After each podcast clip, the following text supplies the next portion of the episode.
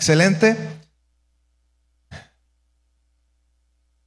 ¿Qué estaba haciendo usted en el año de 1996?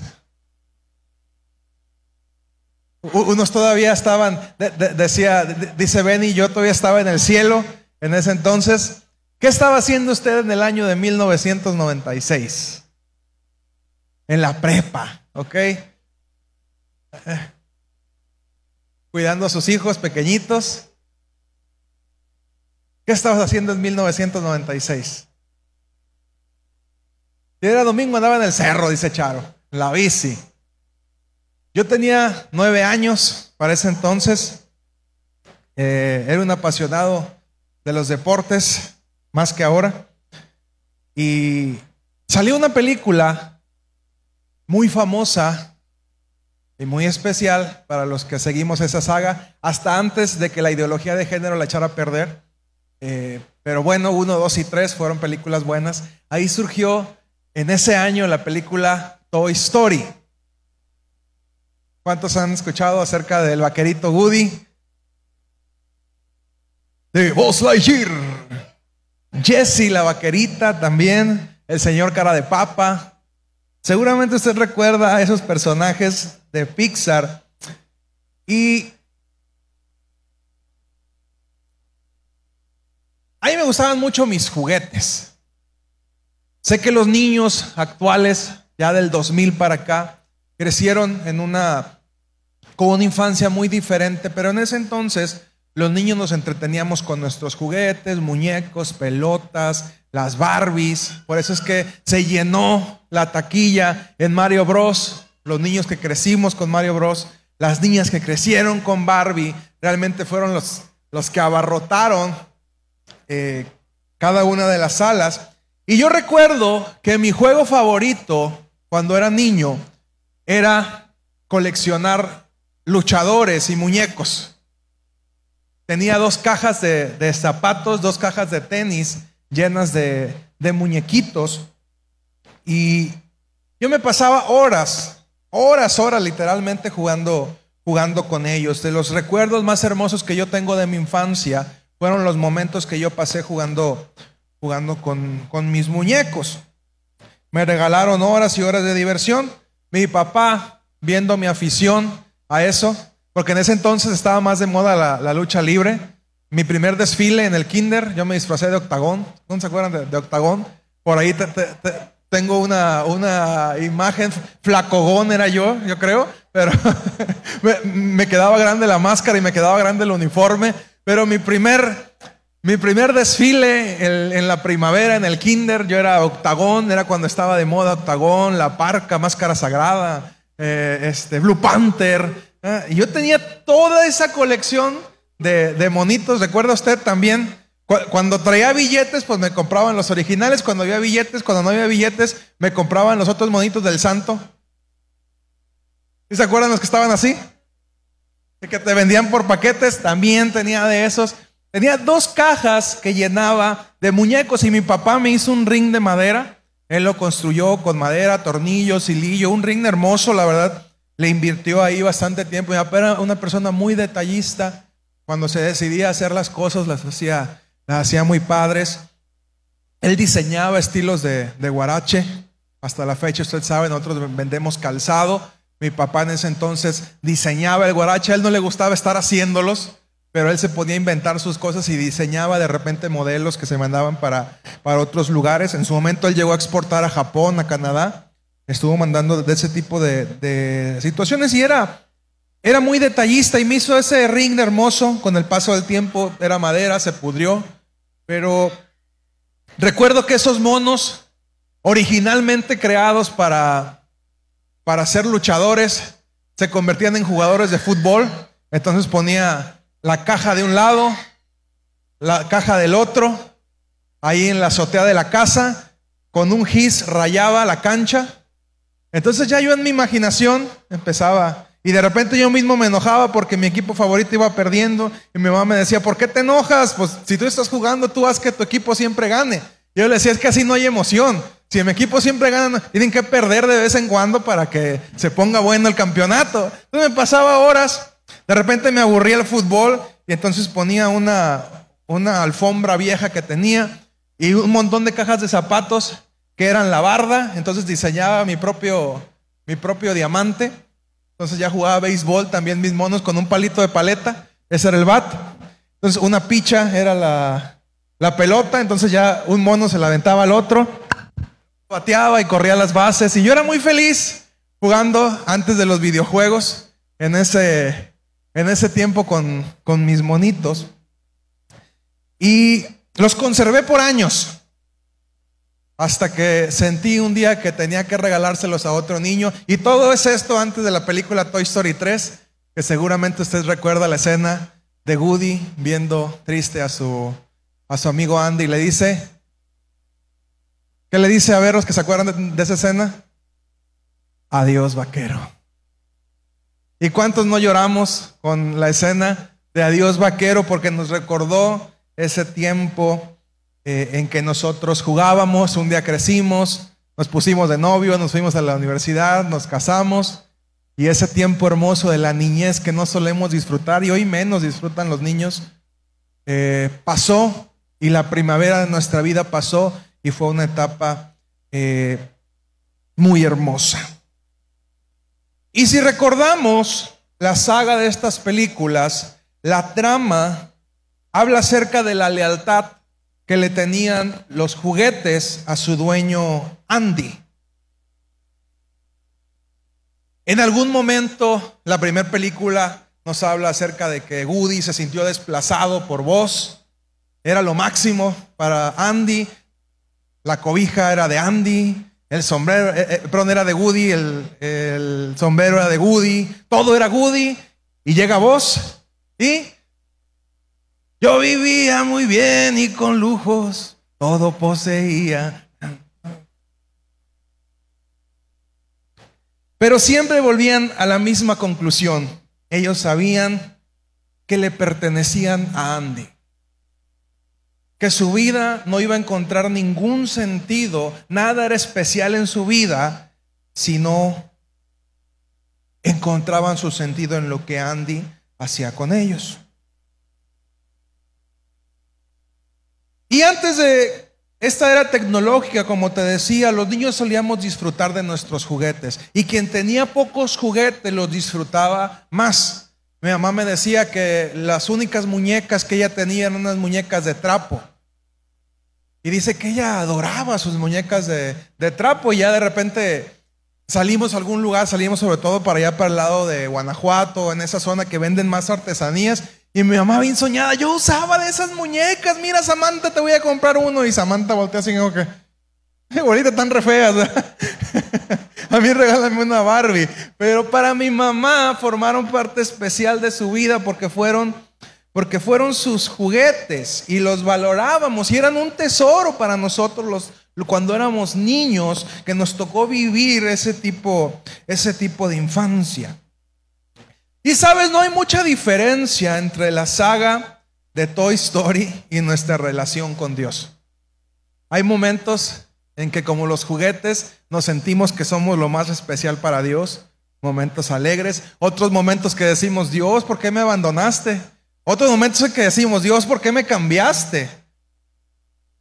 ¿Por qué bendices a otros y no me bendices a mí? ¿Por qué a los otros les va bien y a mí no? ¿Por qué a mí me toca de repente sufrir y a los otros yo los veo tan contentos?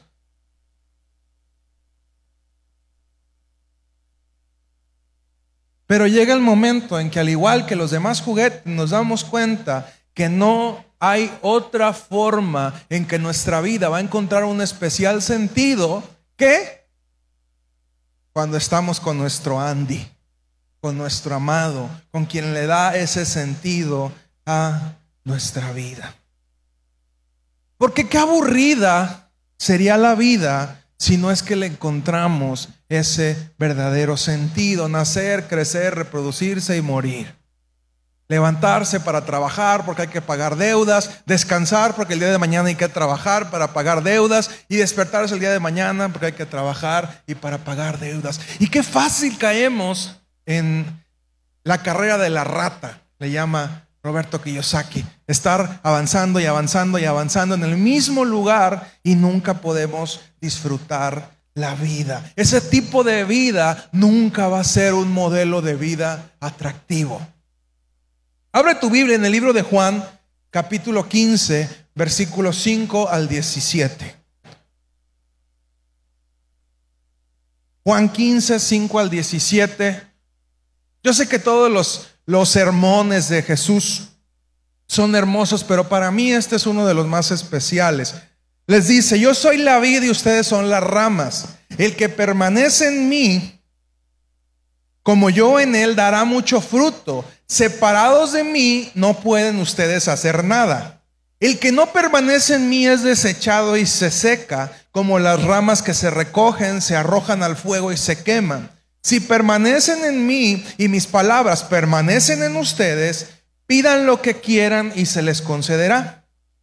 Mi Padre es glorificado cuando ustedes dan mucho fruto y muestran así que son mis discípulos.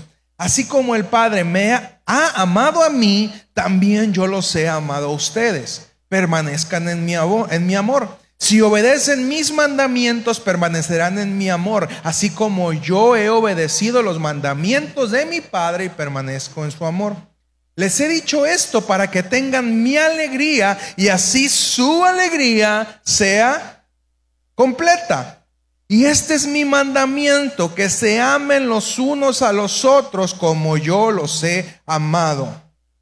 Nadie tiene más grande amor que el que da la vida por sus amigos. Ustedes no son mis amigos, son mis amigos si hacen lo que yo les mando. Ustedes son mis amigos si hacen lo que yo los mando. Ya no los llamo siervos porque el siervo no está al tanto de lo que hace su amo. Los he llamado amigos porque todo lo que mi padre le oí decir se los he dado a conocer a ustedes. No me escogieron ustedes a mí, sino que yo los escogí a ustedes y los comisioné para que vayan y den fruto, un fruto que perdure.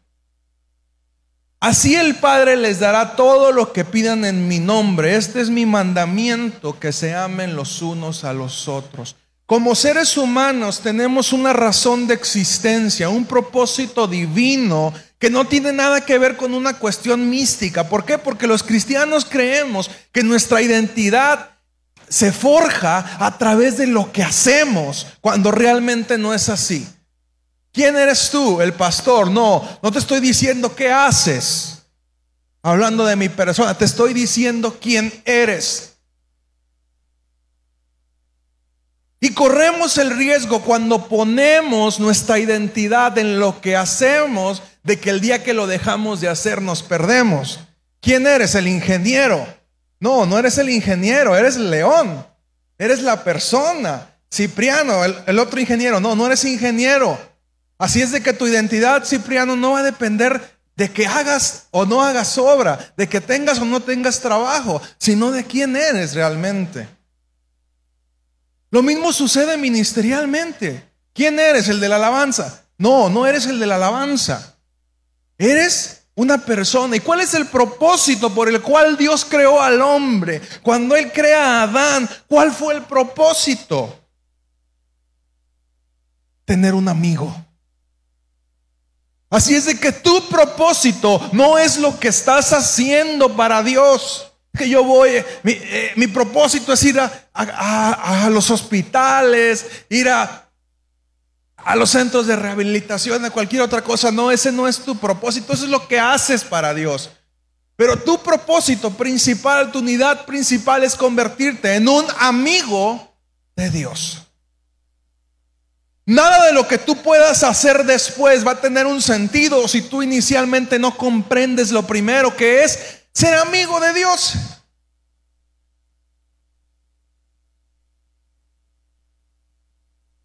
Qué hermosa declaración les da Jesús a sus discípulos cuando les dice, ya no van a ser siervos, porque el siervo hace lo que se le ordena.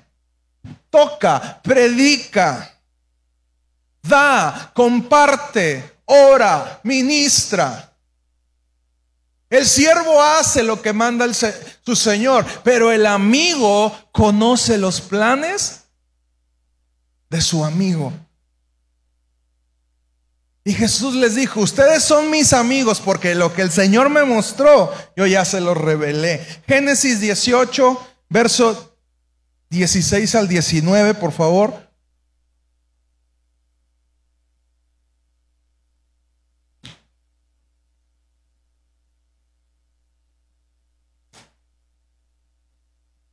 Luego aquellos visitantes se levantaron y partieron de allí en dirección a Sodoma.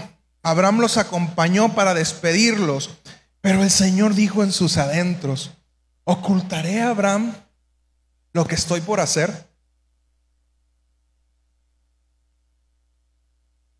Es un hecho que Abraham se convertirá en una nación grande y poderosa y en él serán bendecidas todas las naciones de la tierra. Yo lo he elegido para que instruya a sus hijos y a su familia a fin de que se mantengan en el camino del Señor y pongan en práctica lo que es justo y recto. Así el Señor cumplirá lo que ha prometido.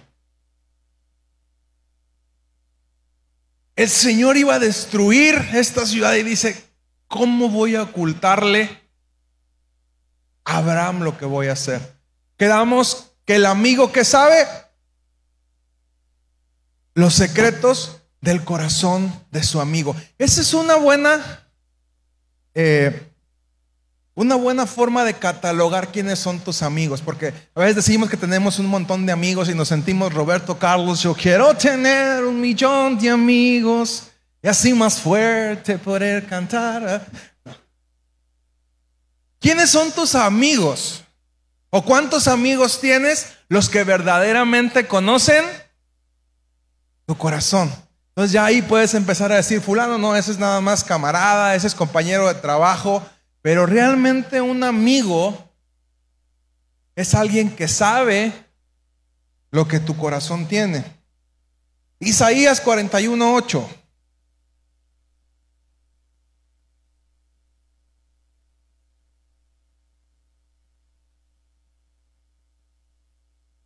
Pero tú, Israel, mi siervo, tú, Jacob, a quien he escogido, descendiente de Abraham, ¿quién? Mi amigo. Qué padre que un día puedas decir, Said, mi escogido, descendiente de mi amigo Chano. Imagínate Qué bendición que un día a nuestros hijos Dios pueda decirle las promesas que yo hice con tu papá, con tu abuelo, se están cumpliendo en ti porque Él se dispuso a ser mi amigo. Y Abraham es conocido como el padre de la fe, sí que bueno, eso es lo que él hacía, pero la honra más importante que Abraham tuvo para con nosotros y que el día de hoy es conocida, la encontramos en Isaías 41:8. Abraham fue conocido como su amigo. Y aún en los discípulos, Jesús tuvo grupos de discípulos. Había grupos cada vez más cerrados, pero solamente hubo uno que fue conocido como el íntimo. ¿Quién era ese? Juan.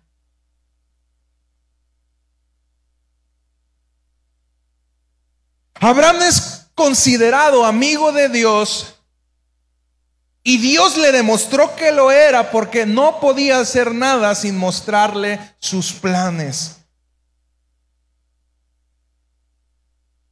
Dios no echa en saco roto una persona que decide ser su amigo, porque esa bendición, como te decía, alcanza a sus generaciones. La amistad con Abraham, la amistad de Dios con Abraham sigue siendo motivo por el cual Dios escogió al pueblo de Israel. Las promesas, la bendición que hoy en día podemos ver para el pueblo de Israel no es sino la consecuencia de que un hombre haya decidido establecer una amistad con Dios. Y la amistad no se puede dar si no hay tiempo de por medio. Tú no puedes decir que alguien es tu amigo si no destinas tiempo para estar con esa persona. Tú no puedes decir que Dios es tu amigo si tú no destinas tiempo para estar con Dios. Si tú no destinas tiempo para poder conocerlo.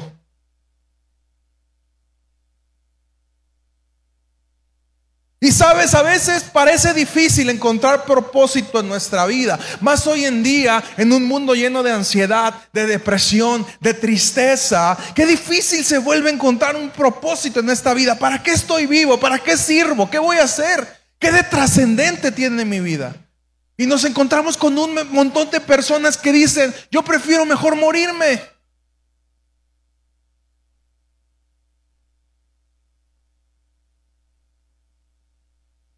Y le decimos, Dios, ¿qué es lo que voy a hacer cuando conocemos a Dios? Porque créeme, todo este asunto de la ansiedad, depresión, tristeza, no es algo que pase solamente afuera. Lamentablemente las iglesias está, están llenas de gente con ese tipo de necesidad. En la semana escuchaba al pastor Dante Gebel mencionar que no podemos conocer la voluntad de Dios si primeramente no conocemos su corazón. Y nos hemos ocupado en hacer las cosas al revés. Queremos primero, Dios, dime qué voy a hacer. Dios, dime qué voy a hacer. Dios, dime qué voy a hacer. Tú dime, yo voy a hacer. Señor, dime qué voy a hacer. Dime qué voy a hacer. Dime qué voy a hacer. Y Dios no nos dice nada. Y entonces nos frustramos. Dios, no nos dices nada. ¿De qué se trata? Yo quiero servirte. Yo tengo un corazón dispuesto, pero tú no me dices nada.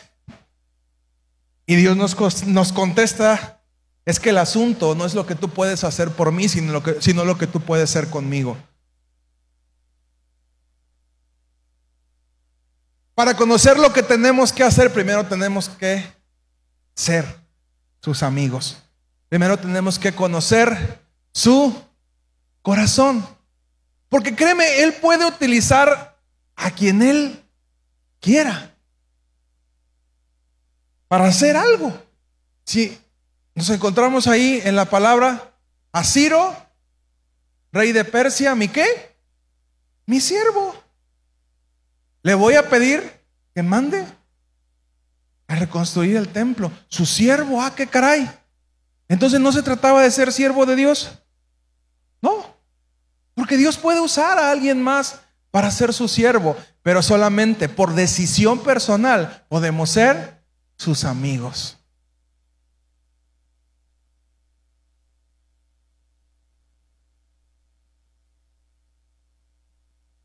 Nos esmeramos por saber cuál es nuestro propósito en la tierra, pero no nos ocupamos en fomentar nuestra relación con Dios. Y tú me puedes decir, pero ¿cómo voy a ser amigo de alguien que no conozco? Ahí está el asunto. Que no conocemos a Dios. ¿Y por qué no lo conocemos? Porque no lo hemos buscado. O no lo hemos buscado de la manera correcta. La primera fuente proveedora de fe es su palabra. ¿Cómo va a encontrar a Dios usted? A través de su palabra. Entonces, si usted busca en la palabra con ganas de poder encontrarlo, créame que lo va a encontrar. Si usted busca a Dios por medio de la oración, creyendo, y uno de los ejercicios que se hace normalmente, voy a tomar la silla, perdóneme. Para los que les es difícil orar, que no saben, dicen, bueno, Dios realmente me estará escuchando, te recomiendan, pon una silla enfrente. Siéntate y comienza a hablar con Dios creyendo que Él está, porque a veces nos cuesta trabajo a nuestra mente limitada entender lo que estamos pasando. Entonces, de repente hay que ayudarle a nuestra fe, ayudarle a nuestra imaginación, poner una silla y decir, yo creo porque tu palabra dice que el que te busca te encuentra. Entonces yo creo que si me pongo a orar, tú vas a estar aquí conmigo. Y yo tengo esa fe y comenzar a decirle, mira Jesús, esta semana me fue bien en mi trabajo, tuve bendición, aunque fíjate que hubo un problema con mi jefe, también me, me, puse triste, tuve una discusión con mi esposa, no sé lo que tú quieras decirle, pero cuando tú decides buscar a Dios, créeme que lo vas a encontrar.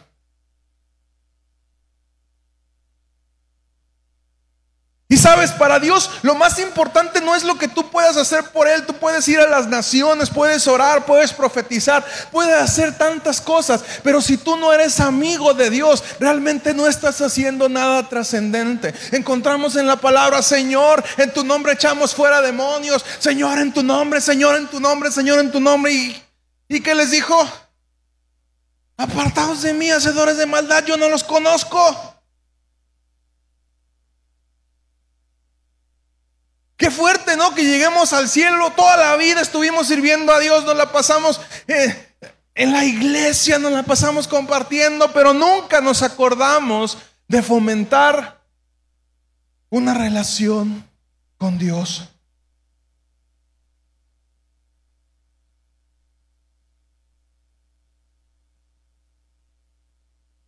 Y hay momentos cuando valoramos la cuestión del propósito de Dios en que nos podemos sentir unos juguetes. Cuando estamos haciendo y haciendo y haciendo y haciendo y haciendo y decimos, Señor, parezco una maquinita. Tú nomás quieres que haga y haga y haga y haga. Y cuando estamos enfocados en eso, es que realmente nos desenfocamos del verdadero propósito que tenemos, que es ser sus amigos. En el discipulado mencionaba que hace días en mis momentos de filosofía y que me pongo a reflexionar, yo le decía, Señor, ¿por qué no acabas con todo el mal? O sea, tan fácil que esté el asunto, tú llegas, matas al diablo, se acabó la bronca, todos vivimos felices, nos amamos siempre y se acabó el pecado. Y Dios me decía, es que no es así de simple. Y de repente hay momentos donde yo también me pongo a hacerle preguntas a Dios y me pongo en situaciones de conflicto personales. Y Dios me decía, mira, tú sabes cuál es mi esencia. Mi esencia es el amor, pero sabes también que soy un Dios justo. Entonces, si yo acabo con Satanás, tendría que acabar con el pecado. Tendría que acabar con la maldad. Pero, ¿cuántos de aquí son santos, puros, blancos como paloma? Dice Dios, si yo acabo con Satanás, pues tendría que acabar contigo. Entonces, ¿quieres que acabe con Satanás? No, Señor, no te preocupes. Seguimos como estamos.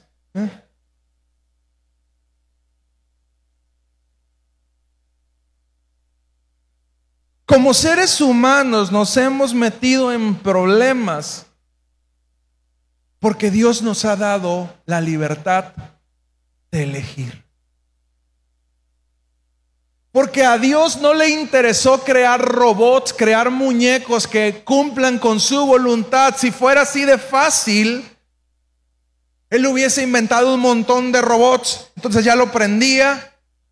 A ver, ¿quién anda, quién anda por aquí? Pásale, Vania, por favor.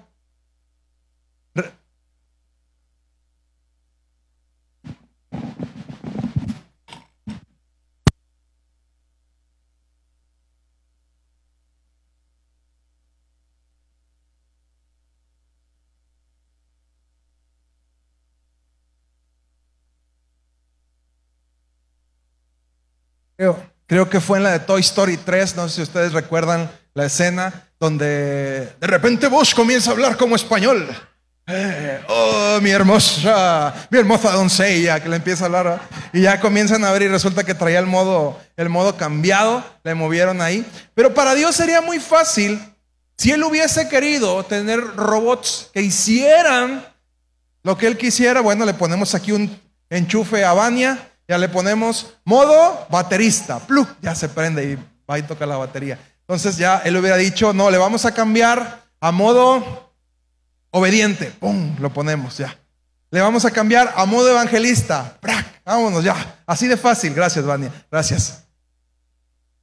Si Dios hubiese querido tener robots, nos hubiera hecho con esa capacidad. Sin embargo, nos creó para ser sus amigos y nos dio la libertad de poder elegir aún en el, En el Edén, cuando llega Adán y Eva, les dijo, ¿saben qué? Pueden comer de todo, excepto de un árbol. Imagínate la cantidad inmensa de árboles que había, pero le dijo solamente de uno no vas a comer. ¿Y qué hizo el hombre y la mujer? Comieron. ¿Y qué seguimos haciendo tú y yo? Dios nos dice, puedes hacer un montón de cosas. Puedes disfrutar. ¿Y cuáles terminamos eligiendo? Las que nos hacen mal. Y como les platicaba algunos, Samantha me dijo, oye papá, ¿por qué la gente decide drogarse?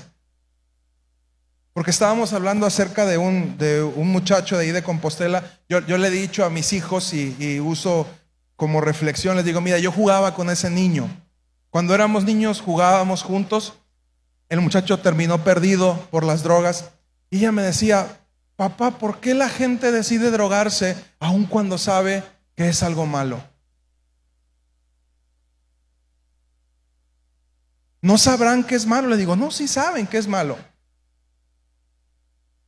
Sin embargo, han decidido hacerlo a tal punto que se vuelve complicado dejarlo por lo que representa la droga. Pero ¿cuántas cosas hacemos? Sabemos que son malas, pero las seguimos practicando. Sabemos que no nos hacen bien, pero las seguimos practicando. Todos sabemos que tomar Coca-Cola hace daño.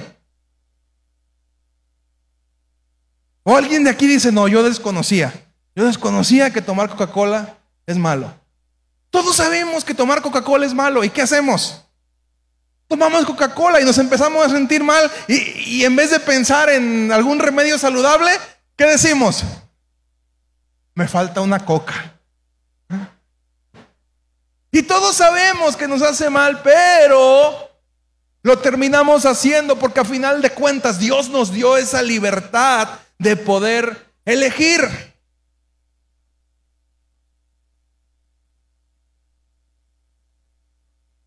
Y créeme, aun si en esta vida mi único propósito fuera ser un juguete,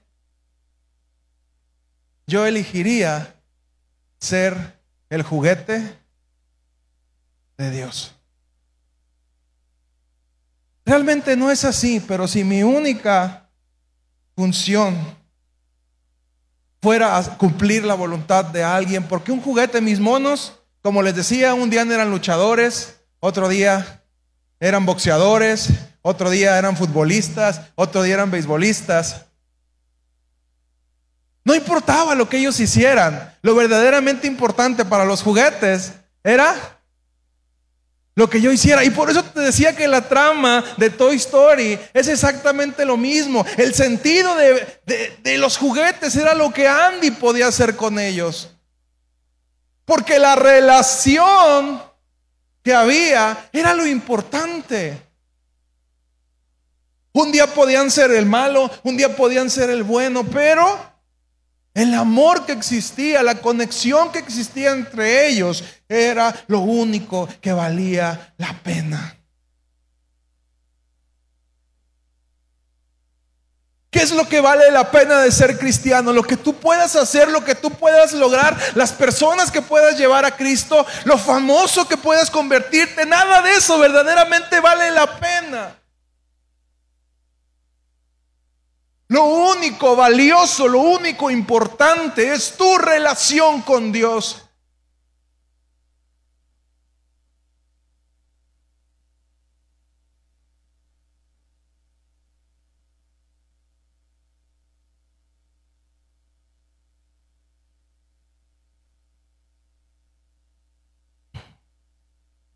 Y hoy me quise traer este zapato a propósito.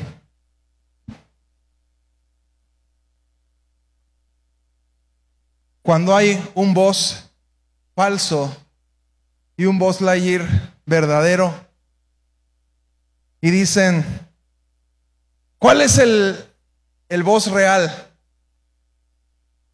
¿Cómo lo encontraron?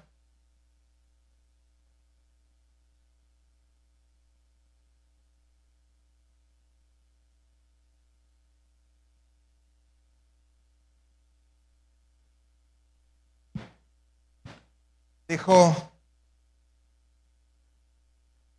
dijo Woody, le levanta el pie a los vos y el voz que decía, Andy, era el, era el voz verdadero.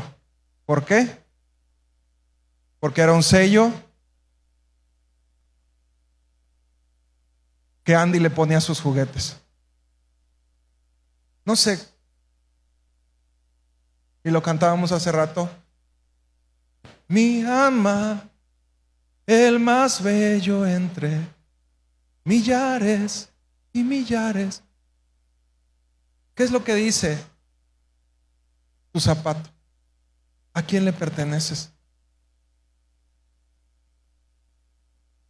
Cada vez que me pierdo en tantas cosas que tengo que hacer, me desespero, me frustro, cada vez que tengo ansiedad, cada vez que digo, Señor, ¿qué es lo que está pasando? Tengo que voltear a ver mi zapato y darme cuenta que lo más importante no es lo que yo haga para Dios.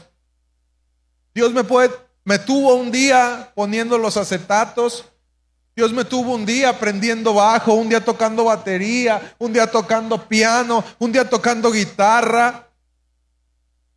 Dios me tuvo un tiempo sin hacer nada en la iglesia. Un día me tuvo de copastor, un día me tuvo de líder de jóvenes. Hoy me tiene como pastor. No sé dónde me vaya a tener el día de mañana, pero eso verdaderamente no es lo importante. Lo más importante es quién es mi amigo y a quién le pertenezco.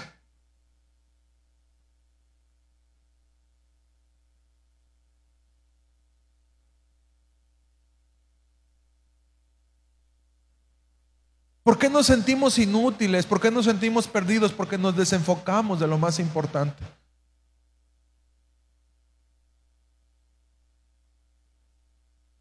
¿Quién es nuestro amigo?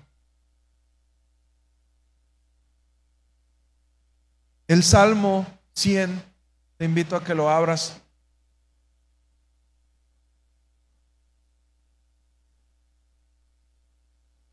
Pásenle chicos de la alabanza, por favor.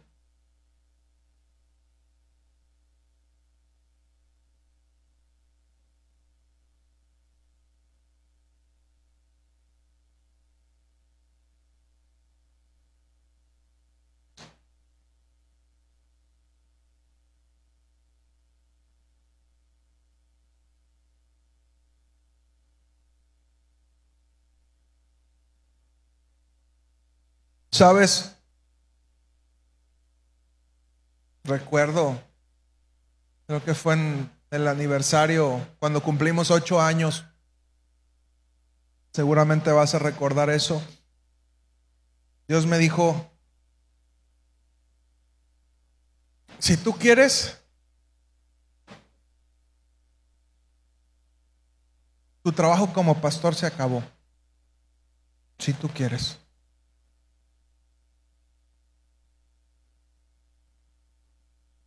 Ya me serviste estos años, a partir de este momento te doy la libertad de que tú elijas. Como en el tiempo de un, israelita era siervo, era esclavo, y después decidía si quería irse o quería quedarse como un esclavo permanente por propia voluntad. Dice, si amas a tu amo, si tu amo te ha tratado bien y decides quedarte, dice que le ponían un sello, te ponían el dintel de una puerta.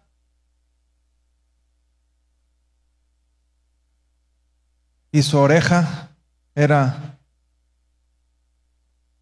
traspasada con una lesna y decidía convertirse en esclavo por amor.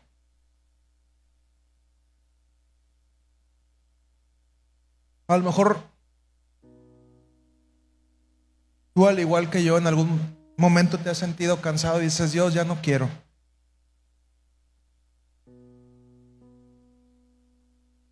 Estoy más que seguro que es porque te has desenfocado, porque has perdido como yo lo verdaderamente importante. Pero créeme, Y creo decirte esto de parte de Dios. Si tú quieres renunciar, hazlo. nadie te está obligando a que continúes haciéndolo.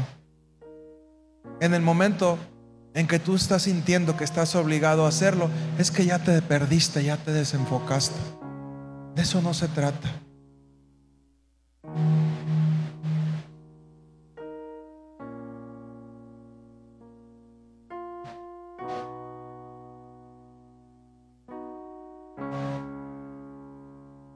Se trata de hacer por hacer las cosas.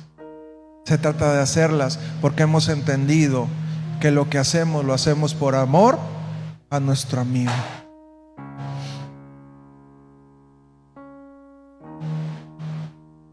Dice el Salmo 100, aclamen alegres al Señor, habitantes de toda la tierra, adoren al Señor con regocijo, preséntense ante Él con cánticos de júbilo, reconozcan que el Señor es Dios. Él nos hizo y somos suyos. Somos su pueblo, ovejas de su prado. Somos su pueblo, ovejas de su prado. Entren por sus puertas con acción de gracias. Vengan a sus atrios con himnos de alabanza. Denle gracias, alaben su nombre, porque el Señor es bueno. Su gran amor perdura para siempre y su fidelidad permanece por generaciones.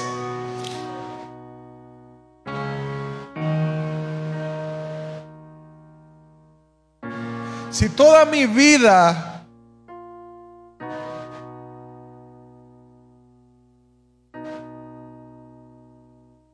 Dios me tuviera aquí, si Dios me tuviera en todos lados, realmente he entendido que no me importa. Lo que me importa es a quién le pertenezco. Es de quién soy juguete. Y el sentido de mi vida es que tantas alegrías yo le puedo dar a mi dueño. ¿Cómo van a saber? Que yo soy el verdadero cuando volteen a ver mi zapato y van a encontrar su nombre en mi bota.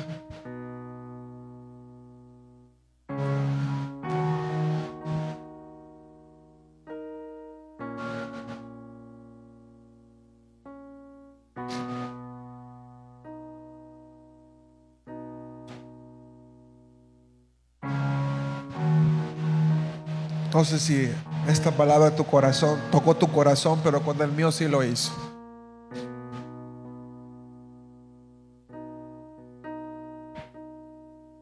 ¿Cuántos quieren ser amigos de Dios? Yo soy tu amigo fiel. Yo soy tu amigo fiel. Si algún día tú te encuentras lejos, muy lejos en tu lindo hogar. ¿Se acuerdan de esa canción? Y recuerda que yo soy tu amigo fiel.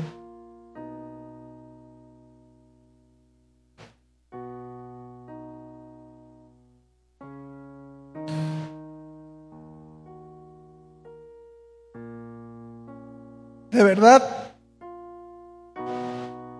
yo deseo en mi corazón que si un día Aun si solo fuera un juguete y Dios estuviera aburrido y no tuviera con quién jugar.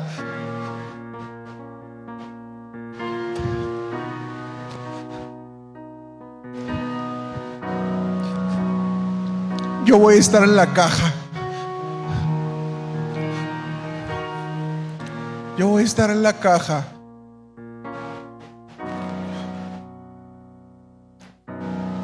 y mi vida va a encontrar sentido en los minutos que Él pueda pasar conmigo.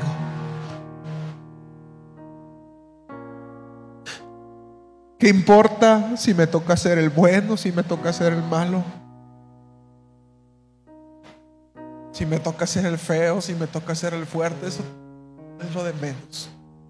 Lo importante es que yo le pertenezco, que soy su pueblo y que soy su oveja.